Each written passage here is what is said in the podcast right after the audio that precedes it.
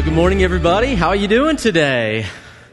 It's good to see you as we get started here in the in between of Thanksgiving and the most wonderful time of the year. Don't worry, I will not break out in song more than once today. So, my name is Josh. It's good to see you. If you're a guest or if you're joining us online for the first time, we are so glad that you are a part of our get together today as we celebrate the one for whom all things celebrate, and that's Jesus Christ.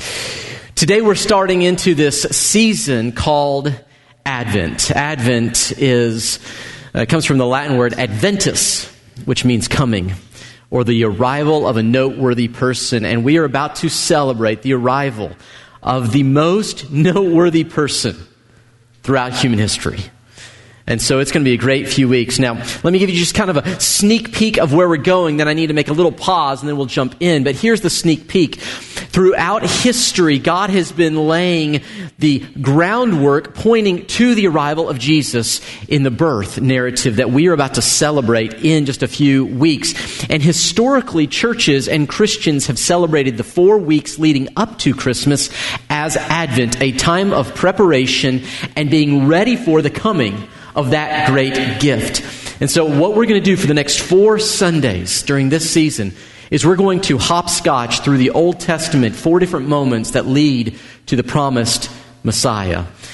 But before we get there, I want to invite you all to take your next step as a family and fully invest in this season. I know there's a lot of stuff that's pulling at your time and your effort and your energy and focus. But we don't want to miss the most important thing for things that are less important. And one of the best ways that I know and this is what we've been doing as a family for years, is we have a daily reading that leads us up through this season. And if you want to do this, if you don't already have something you do as a family, I would encourage you to join us. Uh, purchase this Bible. It is the story, Jesus Storybook Bible. By the way, show of hands, how many of you already own the Jesus Storybook Bible or use it? Anyone in here? I see some hands here. Uh, what I love about this one is every story from Genesis to Revelation, this storybook Bible points out how that story points to Jesus. Because everything in Scripture is ultimately about Jesus Christ. Can I get an oh yeah from anyone? It's all about Him. So, starting on Tuesday, we're going to be going through the reading. I'm going to show this to you every week, so you don't want to miss it. Take a snapshot of this if you need. But Tuesday, we'll read the first story that relates to it then the second, third, so on and so forth. And these are the stories from the book. And we'll miss a few as we go through, but it'll give you the overall story leading up to Jesus. But here this morning, I want us to begin the adventure and this journey to Jesus' birth together by going all the way back, almost to the beginning, picking up where we left off in our Genesis series. But we're going to begin now in Genesis chapter 12 and verse 1, when God comes to an unsuspecting man and says, to you and through you, I'm going to change the world. And these are the words of our Lord to a man named Abram. The Lord had said to Abram, Go from your country to your, from your people and your father's household to the land I will show you. I will make you into a great nation and I will bless you. I will make your name great and you will be a blessing. I will bless those who bless you and whoever curses you, I will curse and all peoples on earth will be blessed through you. Now, jump down to chapter 15, flip a few pages. The story continues. It says, Sometime later, everybody say, later. Sometime later, the Lord spoke to Abram in a vision and said to him, Do not be afraid, Abram, for I will protect you, and your reward will be great. Uh, but Abram replied, O sovereign Lord, what good are all your blessings when I don't even have a son? Since you've given me no children, Eliezer of Damascus, a servant in my household, will inherit all my wealth.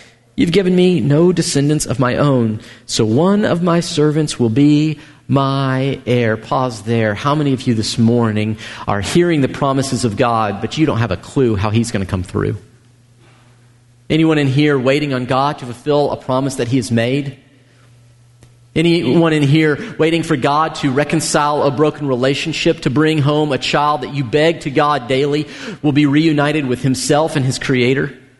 Any of you in here this morning are begging God for the life of someone because of a health situation, or you did beg and God did not answer it the way you thought He was supposed to. Anyone else feel the angst of this old man saying, God, I hear the promises, but I don't see how it's going to work?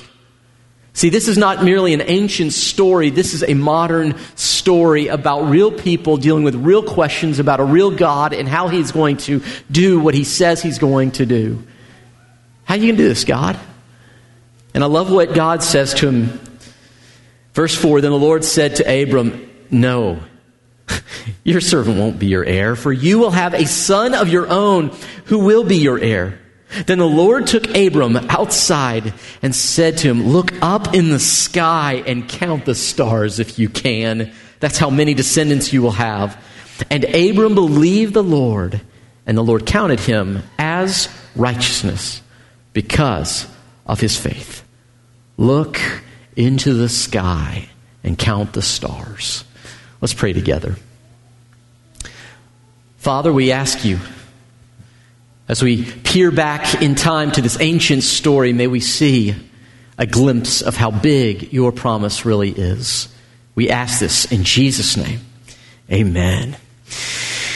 Stars. Christmas is always and seems to have always been about stars. Have you noticed this? Uh, whether it's the star that leads the Magi, the wise men, from their ancient home hundreds of miles to meet the Christ child. It's about a star. Or maybe some of us, as we think about the shepherds sleeping out in the fields, we envision a sky full of stars, not a cloud to be seen. It's always about stars. And in fact, we as people love stars so much that we have sort of brought them down from the skies and we have done gaudy things like this with our front yards. How many of you have seen a house similar to this, like the light gods just vomited all over their front lawn? Now, here's the deal. When I see a house like this, I always have two competing thoughts. The first is, that is so cool. And then the second one is, show off. Because I look at it and I go, I, I, I, can't do that. In fact, sometimes I will go so far as to think they've got a, they've got a mental problem. There's something wrong with them. And all that really is, is my undiagnosed, undealt with jealousy over the fact that my house does not look like this. My house is the equivalent of Charlie Brown's Christmas tree if it were a house. Are you following me, anyone? But it's all about the stars. Way back though, before, before there was a star to lead the wise men or a cloudless sky over shepherds as they waited the announcement of the birth of Jesus, there was not a star, but there was a sky full of stars. And there's this moment when God comes to a man who's been waiting and he says, I want you to see something that is incredible. He struggled. Is there any truth to the hope, this promise that God will fulfill what he has claimed to fulfill? Can I, can I rely on it? And God comes to Abram and he says, Come on, come on, come on, let's go outside. And he says, Look up. Have you ever been outside on a clear night where you can see so many stars you feel like you're going to fall into the sky? Years ago, I remember going on a trip with my family. I was about 15 years old, and we get to this place in the Midwest, out in the middle of nowhere. And my dad and I found this spot where we could lay down and look up at the sky. And because there was no man made lights anywhere, it was just, oh, I didn't know there were so many. God comes to this man and says, You want to know how big my promise is? Just look up. Can you count them, Abram? no, you can't. By the way, how many stars are there? Have you ever tried counting the stars in the sky? One, two, 45, 200. Eh, wait, did I already count that one? And, and, we go over, we lose track, we lose count because there are so many. In fact, people have tried to count the stars for many years. People believe there were roughly about a thousand stars total in the sky. But then years passed, and before Galileo, we realized there were about 6,000 stars 3,000 in the northern hemisphere, 3,000 in the southern hemisphere. And so you could see about 3,000 at any given time. Then finally, Galileo comes along with his telescope, and we learn there are like 10 times as many stars. Not 3,000, but 30,000 and 30,000. But then years roll on and we learn there are more stars than that. In fact, we now know there are over 100 million stars just in our little galaxy, the Milky Way galaxy. You say, is that all there are? No. In the known universe, by the way, there's parts of the universe we don't even know about, but in the known universe, there are over 2 trillion galaxies with millions and millions and millions of stars. How many stars are there? Short answer is we don't know. We just keep discovering new ones. You know what I love about the promise of God and why He uses stars? I love this that as we peer more into the promise of God, like the stars in the sky, we will see more and more and more of it as we delve deeper into the beauty and the intricacies of this promise He has begun since time began, leading us to Jesus' birth, but continues to His return. I love also that in the stars, isn't it true that you see the stars when it is at night and it is darkest? In the daytime. Right now, there are the same stars in the sky, but I cannot see them, almost as though the light of what's going on around me can keep me from seeing what is already there. But it's at dark times that I need to know and I see more clearly the bigness of my God and your God. That's the beauty of the stars in this story in the darkest times. That's when God's light and the promise shines brightest, and we need it now, don't we, church? Here's the point if you don't get anything else. Here's the singular point from this text today is simply this. Go ahead, next slide. God's promise is bigger than you can imagine. God's promise is bigger than you can imagine. You say, I can imagine a lot. Yeah, but you can't imagine this in the same way you can't count the trillions, the sextillion number of stars in the universe.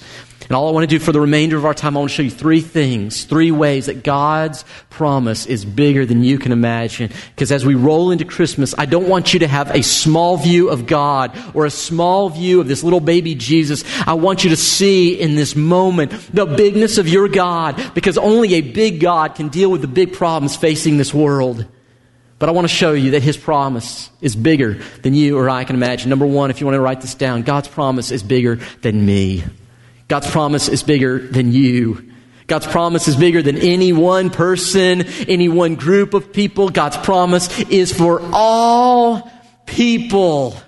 Genesis chapter 12, God comes to Abram and he begins to tell Abram all the good things he's going to do. And notice all these words in verses 1 and 2. It says this Abram, I will make you into a great nation. Don't you know, Abram loved hearing that. Oh, it's about me. I like it. And I will bless you, Abram. Oh, oh, thank you, Lord. Thank you. And I will make your name great. Oh, God, that's, that's too much. Just you, don't keep going. Don't keep, no, no, no more. I couldn't take any more. Any of us wish life were all about us? Any of us live like life is only and always about us? Here's what you need to know God's promise is bigger than any one person. Yes, it is absolutely for Abram. But notice this next line it says this All the peoples on earth will be blessed through you. What is God saying? Abram, I will bless you. But it won't stop with you. I want to bless the whole world through you. Maybe we put it this way God's promise is not just to us, it flows through us. It is so big that yes, God has given you the gift, the promise of Jesus, the promise of a home with Him, the promise of forgiveness of sins, the promise of eternal life, but it is not just for you or me. By the way, how many of you have ever heard of these Name the Star websites where you can go on, paying some money, and a star is named after you? Any of you heard of this before? I did a little research. I was a little disappointed. Come to find out that you can have a star named after you on that one website's registry, but it doesn't actually name the star after you. Did, did you know that? Like they're not going and go, uh, oh, oh, that's no longer star number XYZ345. That's the Josh star. That's not how it works, though. But isn't it interesting? We don't need a star named after us because those stars represent each one of us already. They represent the bigness of God's plan, not just to save one person or group, but to reach the world. And here's the danger many of us come to Christmas with a small picture of God's promise. See, you can either have a big picture promise or a small picture promise. And here's what'll happen. If you think, if I think that it's just about me, then we will see other people as a problem to avoid rather than the purpose of life to reach. When we have a small view and think the story and the promise is just for me, just about me, then we will see other people as problems, as pests, as things to get around and to avoid. But God wants you and I to know that His promise is so big, they are not problems to avoid, they are people to reach with the good news of Jesus Christ. And my question as we roll into Christmas, I, don't know about you, but for some reason, my anxiety goes up during this time of year and my peace goes way down. Anxiety goes up and patience goes down. Can, can I get anyone else who's honest this morning to say with me, does your patience go down during this time of year? Anyone else? Maybe you get a little more anxious this time of year.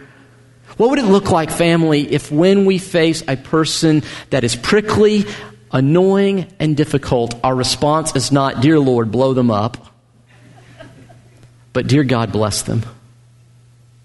Dear God, there's a star that represents that person. Would you save them? Would you do whatever it takes? Would you reach into their moment? Let me be the voice of peace. Let me be the uh, voice of kindness. Let me be the voice of grace from you to them because God, you want to do something not just for me, to me, but through me. This is the bigness of God's promise. It's not just for me. It's for all people. It's for all people everywhere. That's the first thing we see here is God's promise is bigger than me. But second, God's promise is bigger than my timeline. I gotta be honest, this is the one I despise the most because I am not a patient person. Does anyone else, just out of curiosity, does anyone else just like has mastered the ability to be patient in all circumstances? Anyone in here just like super duper patient person? I'm so glad I'm in a room full of honest people. This is awesome. I'm the guy, though, who, because of the impatience of life, I will stand in front of the microwave and question the goodness of God because there's another 30 seconds on the clock before my coffee is warm. You say, wait, you reheat your coffee? Yes. I'm a Philistine. I get it. I reheat coffee. But the point is not the coffee. The point is, I am not patient. And yet, notice this God's promise is bigger than my timeline and your timeline as well, and bigger than Abram's timeline. Did you see how verse 1 begins in chapter 15? God has already given the promise in chapter 12, but chapter 15 begins with these words Some time later. Abram, I'm going to give you a son. I'm going to give you an inheritance. I'm going to give you a great name. Some time later. How later? Was it months? Did he wait years? Did he wait decades? This is an old man who recognizes that his time to have kids is probably in his past, and if not, the time is really tight. In fact, he says of his wife, and my wife is as good as dead. By the way, just as, just as a side, gentlemen, don't ever, don't ever, don't ever refer to your wife is as good as dead when it comes to rearing children. It's just a dumb move. Don't do it. It's just not wise. But this is his situation. And in fact, he even says to God in verse 4, he says, Since I remain childless, he says, I- I'm waiting. God, don't you, don't you understand the timeline? Here's the reality God did not consult Abram before he planned the timing of his promise. And God does not consult me or you with his timing, does he? In fact, he says to Abram, Abram, I'm going to give you a glimpse of what is to come, but you're not going to see the whole story.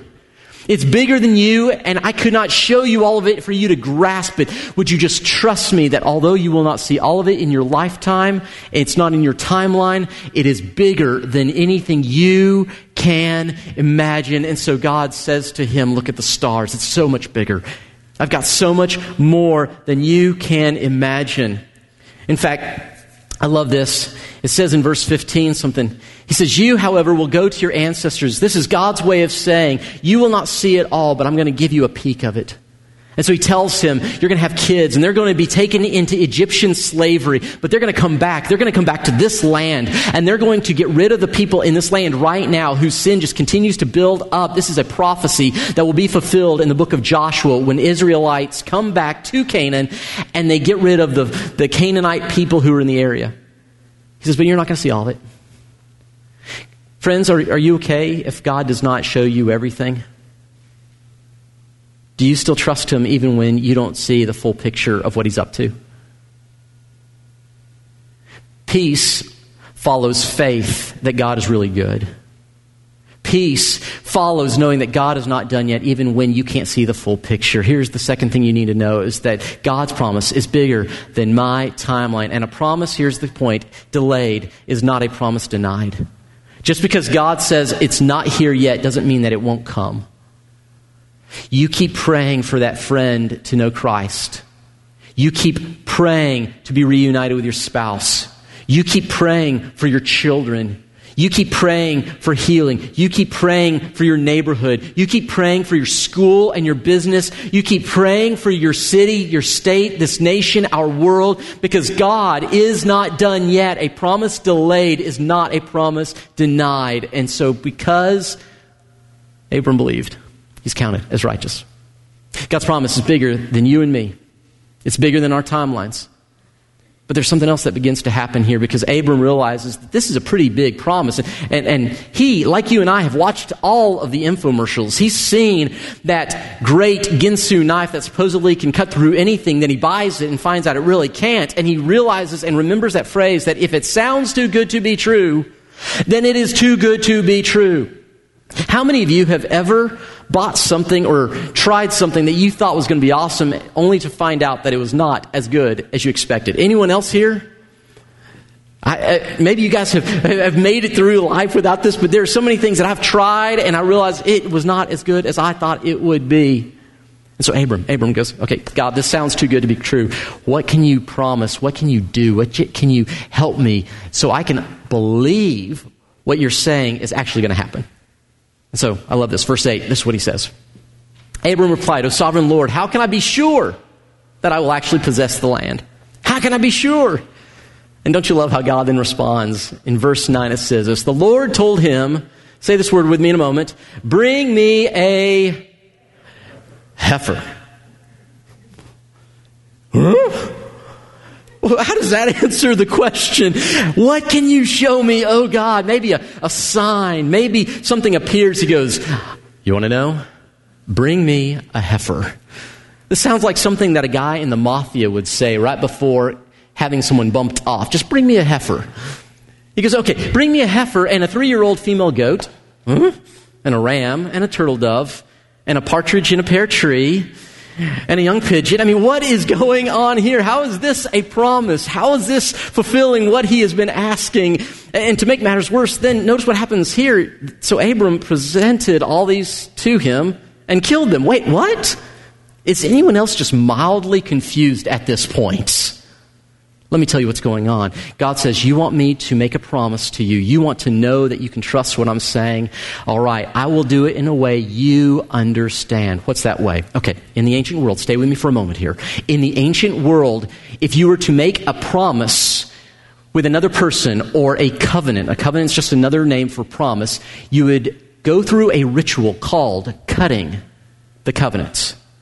You would collect various animals, and as Abram does, you would cut each animal down the middle and lay the halves side by side. This was a very bloody, very ugly ritual. And as you would lay the pieces down, each party of the covenant would walk between the pieces as if to say, If I do not keep my side of the covenant, may what we've done to the animal be done to me. May I be torn apart. May my blood be spilt.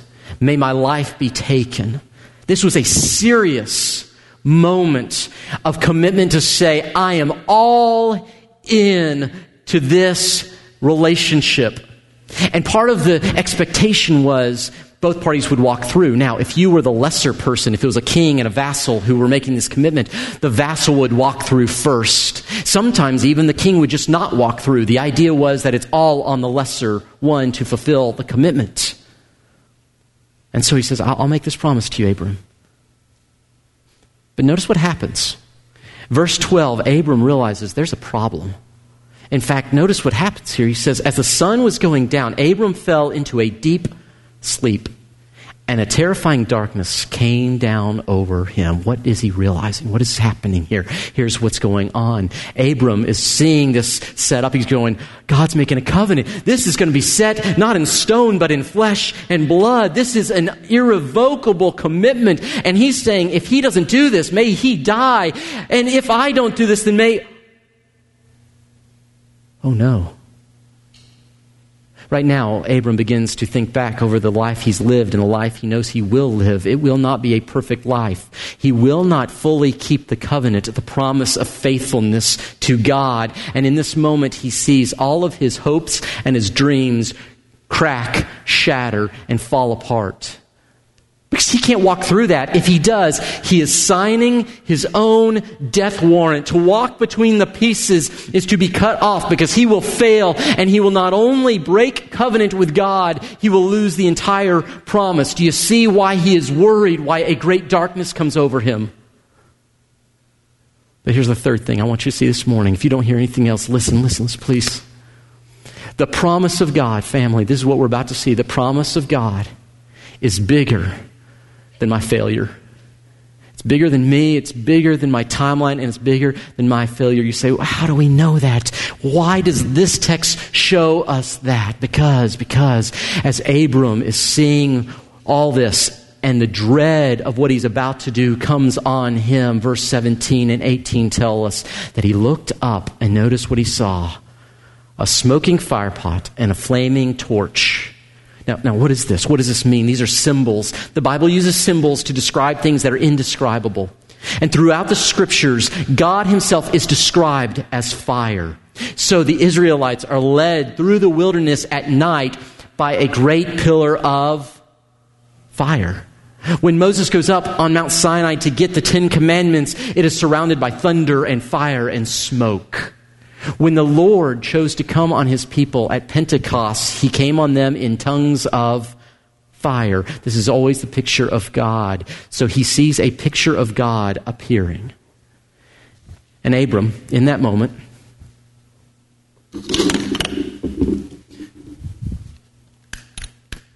sees a flaming pot, symbolic of God, begin to go between the pieces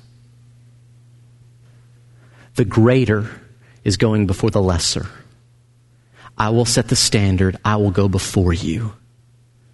But see, that doesn't give Abram any peace because now it's his turn to go through. And what happens on the day that he fails to keep his side of the bargain? What happens when he fails, not if? He doesn't just see, though, a fire pot. What is that next phrase? He sees a flaming torch begin to go through now a second time. Abram never walked through to make the covenant. God goes through a second time. Do you understand what's being said here? Abram, in a moment, was about to sign his own death warrant.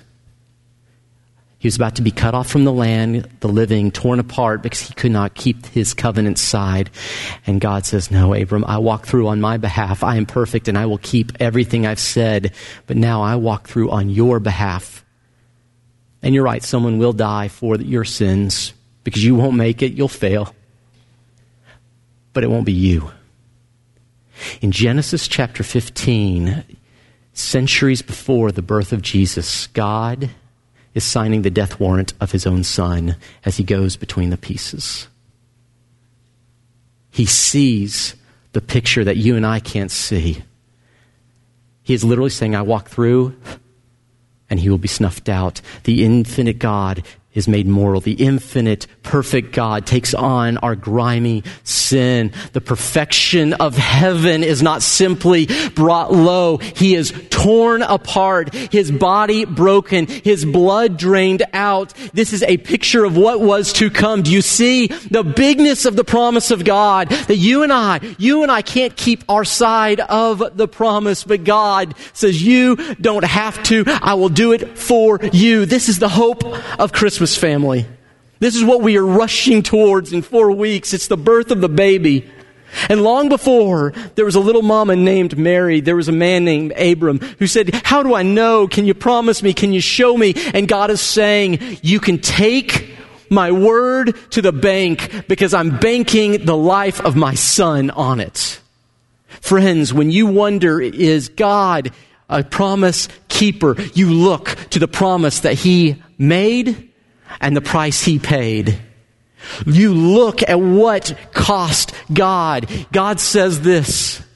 God promises to die so you and I can live. That is the hope of Christmas. That is what we celebrate today. That is the picture that I want you to get. It is so much bigger than you and me. It's bigger than our timelines and it's bigger than our failures. So friend, bring your failure to Jesus.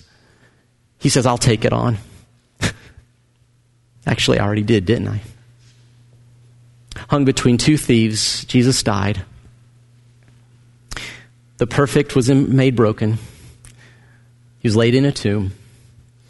And then on the third day, he rose from the grave. Because although he died for our sins, death cannot keep him down.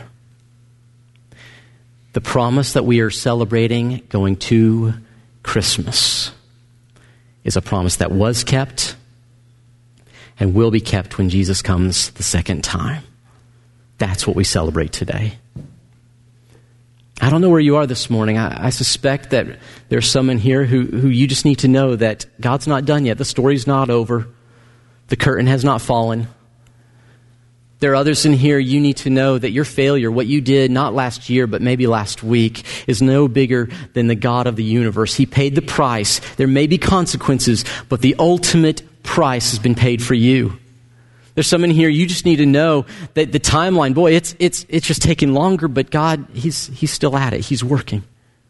What is it that, that Scripture says? For we know that God works all things for the good of those who love Him and are called according to His purpose. This is what I hope you will hold on to the hope of Christmas.